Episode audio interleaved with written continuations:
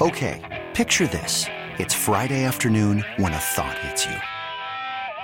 I can waste another weekend doing the same old whatever, or I can conquer it. I can hop into my all new Hyundai Santa Fe and hit the road. Any road. The steeper, the better. Because my all new Santa Fe is available with HTRAC, all wheel drive, so I can hit the trail without a worry in the world. Heck, with three rows and best in class rear cargo space, I can pack the whole family in with all our gear. We've got available dual wireless charging for our phones, so we'll never lose touch with civilization, and we won't lose touch with the primordial power of Mother Earth. So, which is it? Waste the weekend or do something a little more epic? And conquer it in the all new Hyundai Santa Fe. Visit HyundaiUSA.com or call 562 for more details. Hyundai, there's joy in every journey. You're listening to Around the Dial, your one stop shop for sports talk's best moments every day. Here's your host, CBS Sports Radio's Damon Amendolara. Welcome inside Around the Dial, the best in your sports talk for Wednesday, March the 27th. I'm your host, DA, and the NFL owners did what we didn't think they would do they changed instant replay.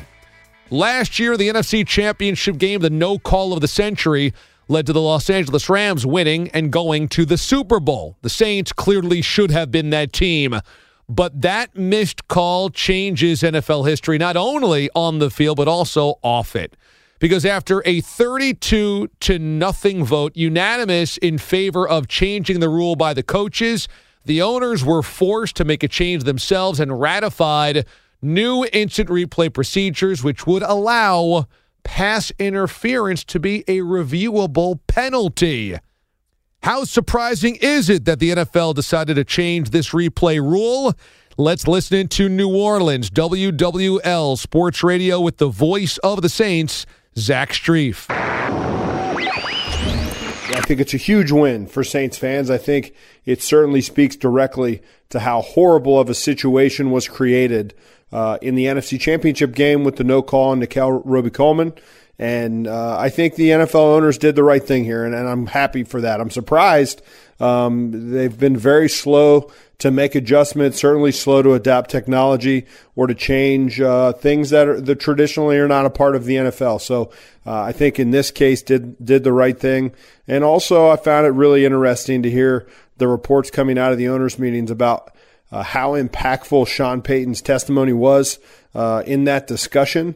Uh, obviously, a tremendous amount of passion on the issue, seen as uh, the experience that he had in the NFC Championship game and the effects that he knows uh, can occur when a missed call like that can happen. So, uh, again, ultimately, I think the right thing, uh, but surprising that the right thing actually happened because I think for what's what seemed like a long time now, the NFL's decisions um, have often been met with criticism and certainly with questions about why or how they came to the decision they did. But this one, I think they nailed it and got it right. I think it's good for football. I think it's good for football fans, um, and and that's certainly. Uh, uh, what you're looking for coming out of these meetings. Also, Mrs. Benson, uh, I think it's a big moment for her. She was very vocal um, uh, coming out against the officiating in the NFC Championship game.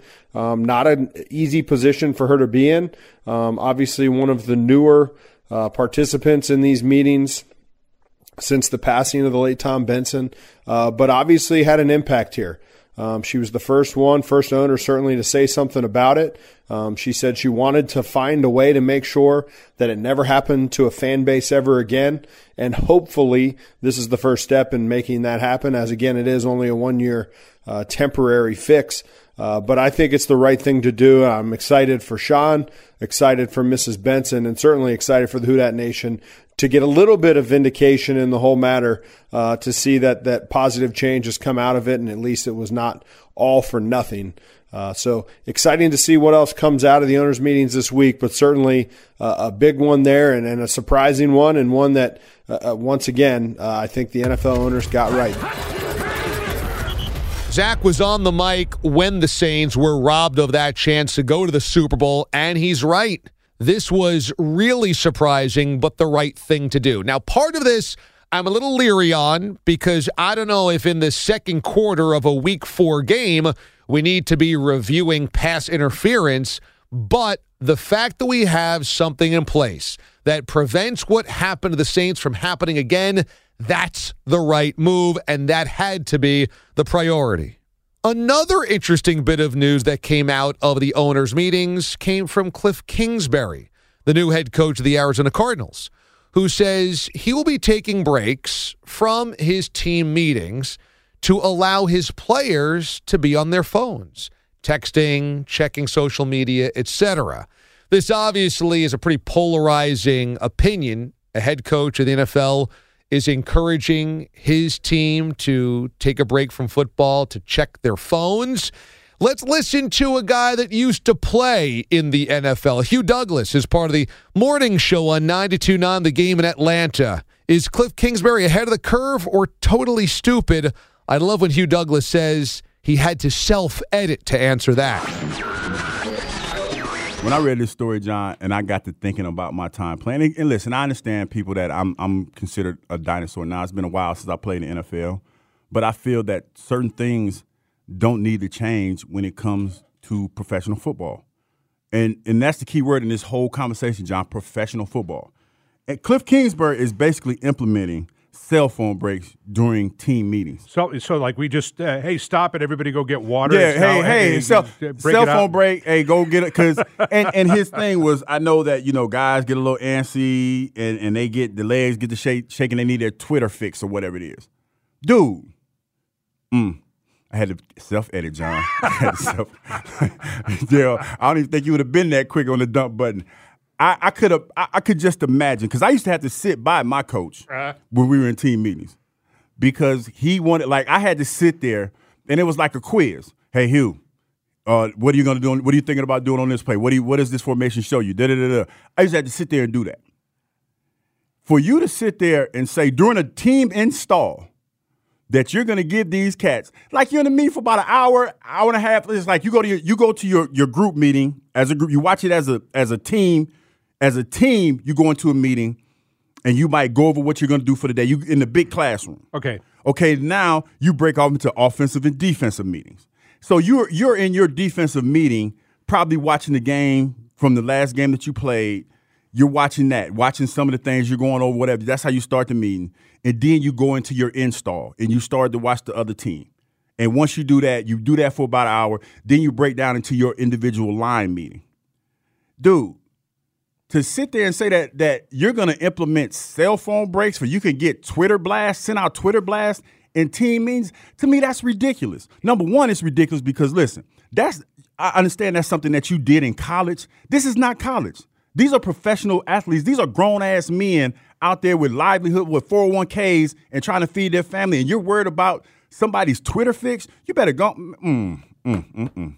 Boy, you better listen. You're professional. You are a professional athlete that's the difference between being in college and in the pros. That that word at the beginning, college athlete, professional athlete. You need to start acting like a professional. And when you do stuff like this, you open yourself up for a whole lot of discourse. Uh, you know what's going to happen. Antonio Brown's going to That, John no, Gruden. listen. That that's th- th- th- you got me right there, John. That I was thinking the same thing. Remember a couple couple years ago, Antonio Brown in the locker room when when uh when Coach Tomlin was talking about the Patriots and that got out. Same thing. Why are you? Why do you need to be on social media? Why do you need to be on social media? Why do you need to be on social media when you're getting ready for a game? That's something you do on your own time. Right now, the NFL owns you. You're getting paid millions of dollars. Get your butt off of Twitter.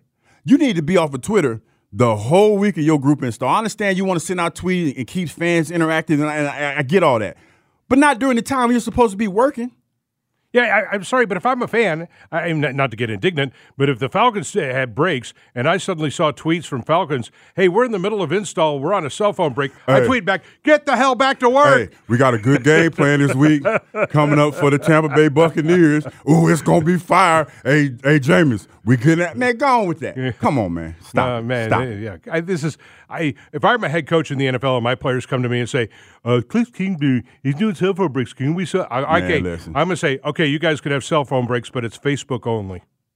It's ridiculous, man. It's ridiculous. Only I remember like if, if Hi, mom. it- I I remember back when like say if like even your wife, she knew when. She, hey, listen, babe, I'm at work. Don't call me right now. You can't like during a certain time of the day. Don't don't call Yeah, me. right. Like if any, if you called me from what nine in the morning to at least four, you're being disrespectful. Unless it's something that's very very important.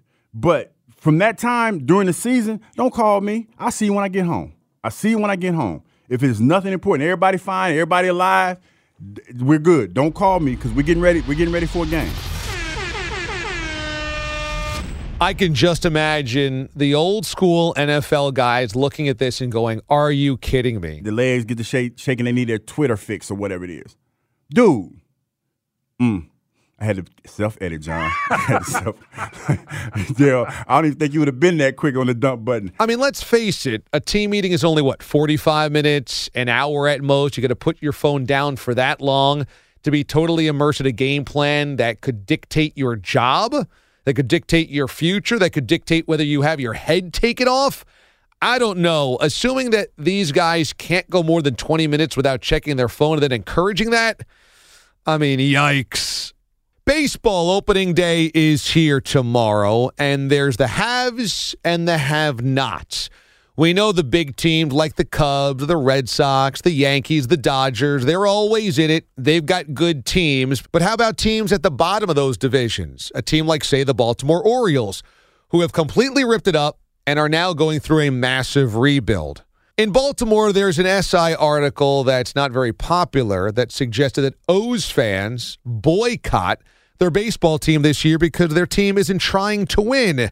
But the guys on the Big Bad Morning Show on 105.7 in Baltimore actually think it's an exciting time for the Orioles and their fans. Let's listen in. This is a very exciting time, in my opinion, to be a fan of the Baltimore Orioles. I would so much rather they do this than do what they have been doing, kind of trying to band aid it. You know, Absolutely. Get an aging player, get this guy, you know, pick up another guy, you know, and, and not get the best guys of here. You know, you don't get the big names. Um, now that you know, we know what we got. This is what we, it's going to be a rebuild. This is it. You know, you're, you're along for the ride. Support your team and, and have some fun with this. Watch these young guys develop. And they did pick up two big. I mean, you know, Cobb and Cashner were big names last year. yeah. So I think they have done it, and I, you know, by doing this and telling people the truth, I think goes a long way. I think this is uh, a very irresponsible piece, to be honest. I mean, talking about Peter Angelos as one of the worst owners in professional sports. Well, memo to the writer. I'd love to get this person on, Joe, at SI.com and let this person know that Peter Angelos isn't even running the club right now. Right. So to make that assumption and make this assertion is ridiculous. Yeah, People aren't going to boycott the team. Attendance was down last year. I got it. They averaged just over 20,000 per game. But now you have the chance to see these guys grow up at the major league level. You got a lot of guys that want to be out there and play for this team as opposed to last season where they were looking into their crystal ball where they're going to end up after 2018. And I, I'm not, in, like I said, I'm not in favor of boycotting anyone. But another team that's listed on here, the Miami Marlins. I mean, if you were going to boycott them, it should have been years ago. Yeah. You know, not not now that Derek Jeter's basically stripped this thing apart and told you this is the direction in which we're going. You know, the Seattle Mariners. I, you know, I just I don't understand that. Because they haven't been to the playoffs in almost two decades. That's the reason you boycott them. It's absurd. Yeah. It really is. Because, like you said, if you're a true definition of the word fan, you support your team through the thick and thin. Absolutely. And and you know what you talk about ownership. I don't know about you guys, but I'm hearing more, not directly from the lips of ownership now, but the direction from the top down that I've heard in a long time from the Baltimore Orioles. You talk about the fun and the value of this team, and and and and now they're trying to give back to the community. You- You're hearing a lot of things, a lot of positive things uh, with ownership, and it seems like they're all on the same page.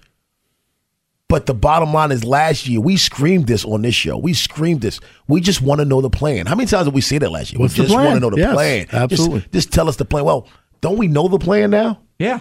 I know some people were upset because they thought the plan was come out and see the baby birds all season long. Well, it's not going to be that way at the beginning, so you have to be patient. And you should be. You don't want to rush these guys up to the major league level only to see them sent down. I'm talking about guys like Okay, that's, okay, and still a lot of babies though. I mean, Absolutely, You look around the infield. There's some. I mean, you look at look at third base, shortstop, babies. Look at the outfield. There's some babies out there. Tell fan bases who they should boycott because they're not going to like it. And there's your fallout. It's great if media and fans are all in on a rebuild and they love to see the young guys come up, but just know that it sounds exciting on paper, but the actual pain involved, that's no fun on a day to day basis. On to the Sweet 16, which also starts up on Thursday night, tomorrow evening.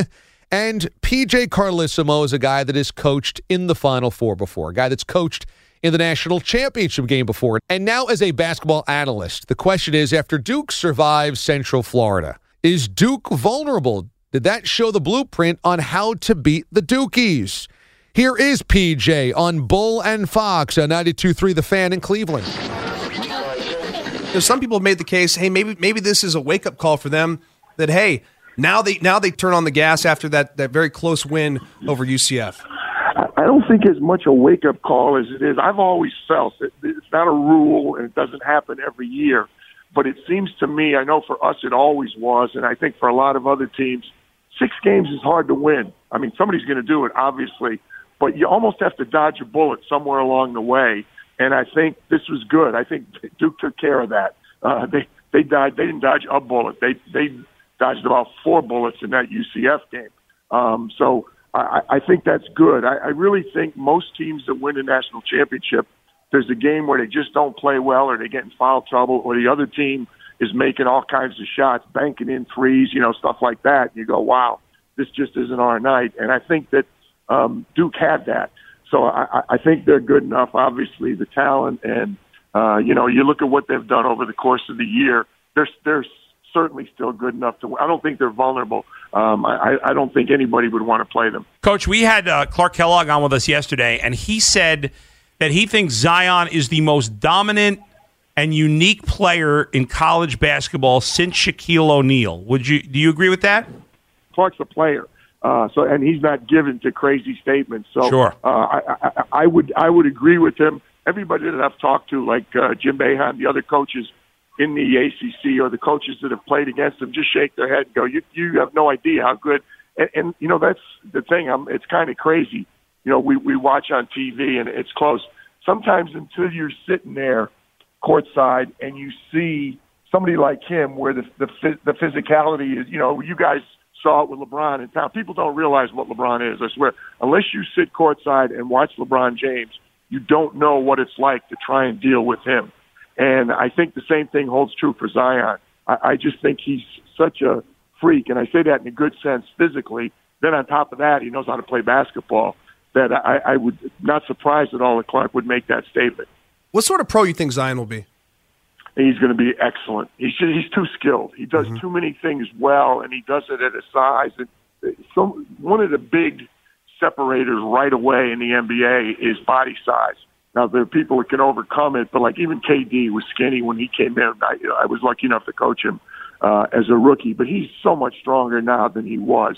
Um, Zion comes in, he like he play, he's like a man right now physically, and it's not just the strength, it's the quickness. It's that LeBron combination of size and strength and quickness all in one package. And then on top of that, he knows how to play basketball. So I, I don't think he's going to be a good pro. I think he's going to be an excellent pro. And I think right from Jump Street. Now, again, what kind of team he's with, you don't know because of the draft and how low a team it is. But I mean, I'll be shocked if he doesn't do anything other than excel right from the beginning.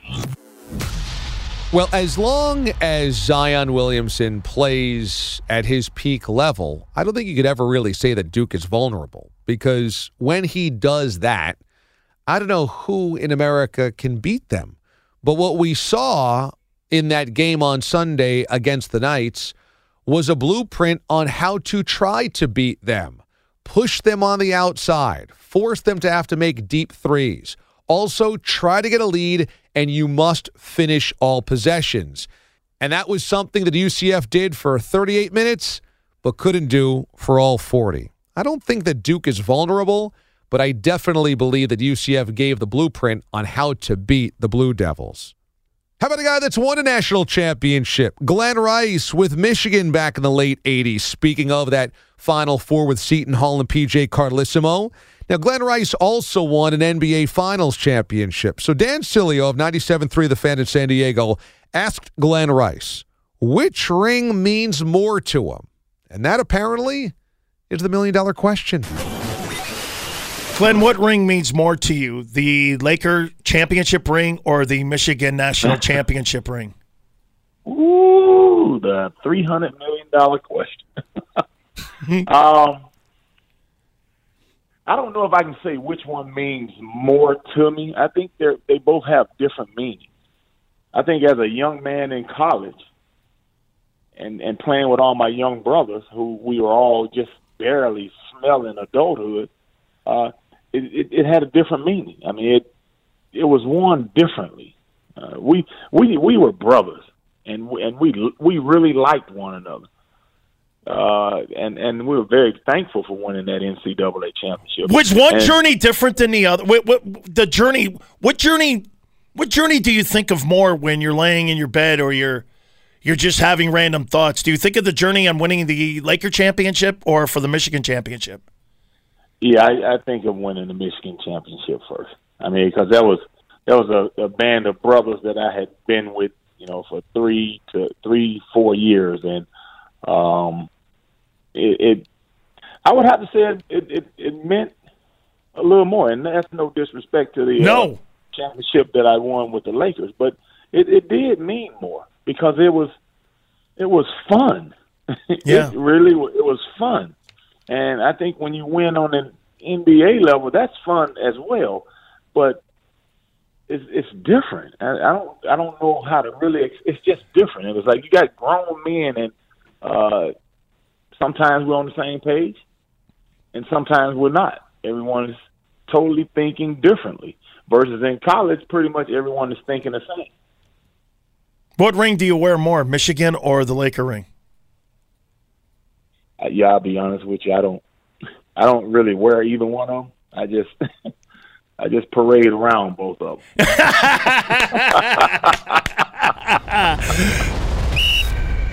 It's got to be different when you're a superstar and you're the lead alpha male on an NBA championship team.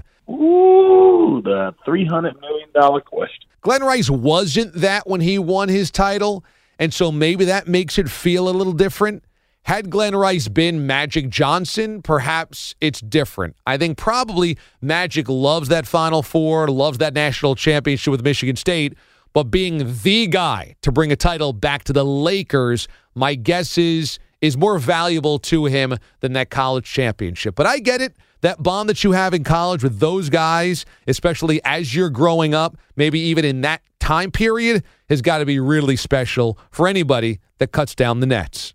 And finally, you know, here and around the dial, we're totally pro AAF, the Alliance of American Football.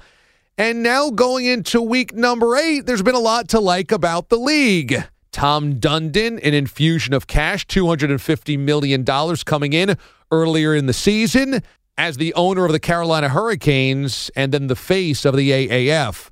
But suddenly we get news on Wednesday morning that Tom Dundon's talking about making a decision about whether the league will survive in the next couple of days. Tom, we haven't even gotten through season one yet.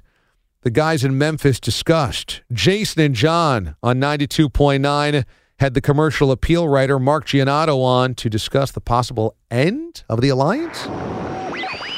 Well, it was a good uh, it was a good few games to have the Memphis Express in Memphis, wasn't it, Mark? It, it was a lot of fun. A lot of fun. Oh man, yeah, we were we were sitting there. I was sitting there with Jason Munz, who's like been covering this for us, and I was like, well, we better better enjoy Johnny while it lasts because it doesn't sound like it sounds like we're gonna get these two last two home games. That might be it. Um, a, a, farewell, a farewell, right? Everybody, it's like it's like when uh, Memphis was trying to get, you know, they were trying to hit the uh, turnstile number, right? Help us, you know, hit the turnstile number. Come on out. Now you got to come out, fill the stands. So you can wave goodbye to Mike Singletary and the Express. You know, send them out the right way.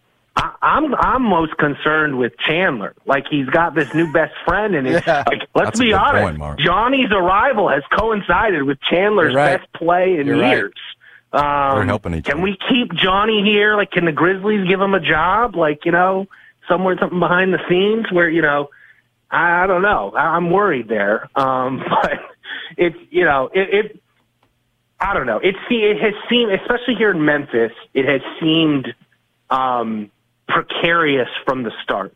Like even even the other night, um, Sunday night. I mean, like the crowd was still not great. I mean, there were there were a lot of people there wearing Manziel jerseys, and there was an excitement about Johnny playing again. But like they announced thirteen thousand, but there was no more than three or four thousand in the stands. Um, so I think from the get go, from that opening game, I think until Johnny got here, the conversation around town was, you know, is this thing going to last? So it shouldn't really, I don't think it should be that surprising that, you know, that Tom Dundon comes out and says we're exploring folding the league if we don't get an agreement with the NFLPA. And I think he's right. Like, I mean, like, you watch the football and, like, it's fine, but it's not great football. Right. Like, I know, like, Right. people, you know, it's not, you know, the quarterback play is not that good. Like, it seems like basically Spurrier's team is entertaining, and then everything else is kind of like blah, you know? And so, um, it doesn't surprise me. Um, and you know, you, I guess I hope the league will work, but like I was thinking about, like think about next year when the XFL starts up, they're gonna like think about. We already talked about how kind of diluted like the QB play and the O line play is in this league. Think about it when the XFL comes; it's going to be even more diluted because they're going to be competing for the same type of players.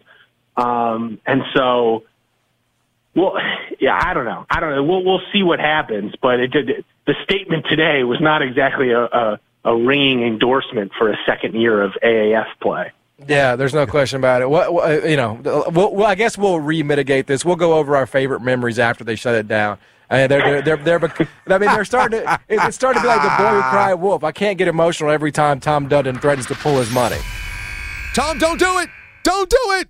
I'm telling you, this league is good. It's great. It's beautiful. It makes us happy. It's tremendous. Please, Tom, whatever you do, don't do it. I'll die. I'll die without the alliance. That's the best in your sports talk for Around the Dial, March the 27th, 2019.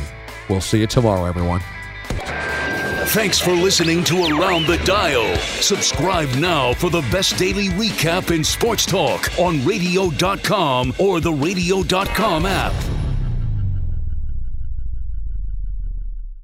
This episode is brought to you by Progressive Insurance. Whether you love true crime or comedy, celebrity interviews or news, you call the shots on what's in your podcast queue. And guess what?